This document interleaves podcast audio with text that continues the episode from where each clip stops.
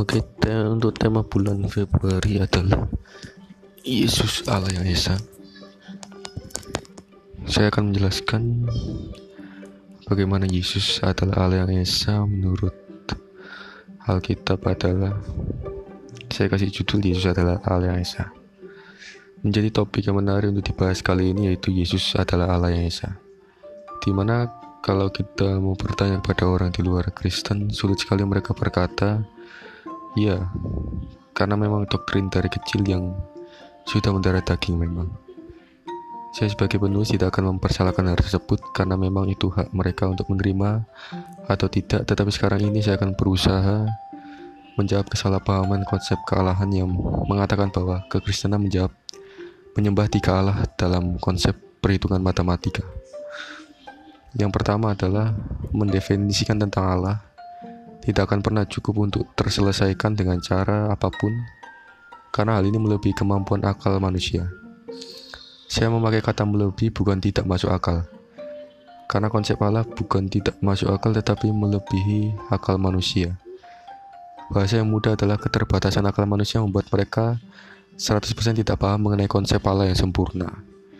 Tetapi kita dapat mengerti tentang Allah jika Allah memberikan pernyataannya kepada manusia. Dalam kejadian 1 ayat 1, mari kita buka kejadian 1 ayat 1. Allah menunjukkan bahwa pada mulanya berasal dari dia tertulis demikian. Pada mulanya Allah menciptakan langit dan bumi. Dalam bahasa Ibrani-nya adalah Bereshit, bara Elohim et Hashamayim ve'et haaretz. Bereshit adalah pada mulanya, bara adalah dia menciptakan atau Allah menciptakan, Elohim adalah Allah, et Shamayim adalah langit itu, Ve'et adalah dan Haaretz adalah bumi itu. Kata Allah berasal dari kata Elohim. Hal yang menarik di sini adalah Elohim ditinjau dari jumlahnya adalah jamak atau lebih dari satu oknum. Tetapi kata kerja yang digunakan adalah tunggal. Hal ini sangat mengisyaratkan keesaan Allah yang kompleks. Bahasa mudanya adalah Elohim dikenal dengan bentuk jamak kebesaran. Coba kita lihat dalam ulangan 6 ayat 4. Dengarlah hai orang Israel, Tuhan itu Allah kita, Tuhan itu Esa. Dengarlah hai orang Israel, Yahweh itu Allah kita, Yahweh itu Esa. Kata Esa dalam bahasa Ibrani adalah Ehad, yang menunjukkan kesatuan atau kompleks. Yesus pun dalam perjanjian baru mengutip ulangan 6 ayat 4 dan menyatakan Tuhan itu Esa. Tertulis dalam Markus 12 ayat yang ke-29. Jawab Yesus, hukum yang terutama ialah dengarlah hai orang Israel, Tuhan Allah kita, Tuhan itu Allah yang Esa. Allah Israel diakui sebagai Tuhan atau Yahweh. Yahweh yang dinyatakan dalam kitab Yesaya 44 ayat 6.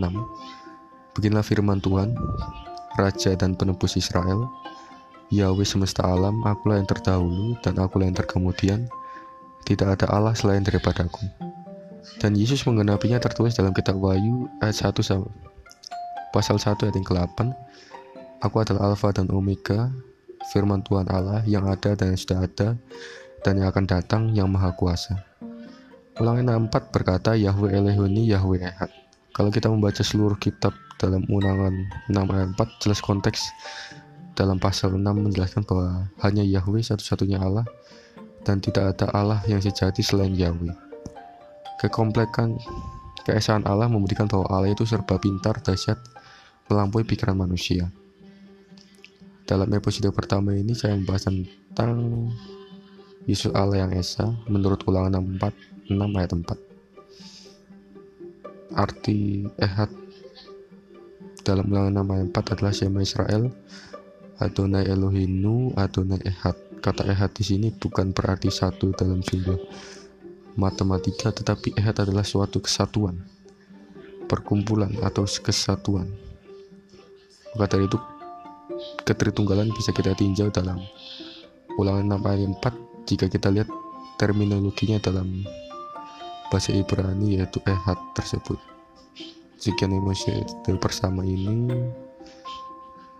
akan dilanjutkan untuk episode kedua keesokan harinya.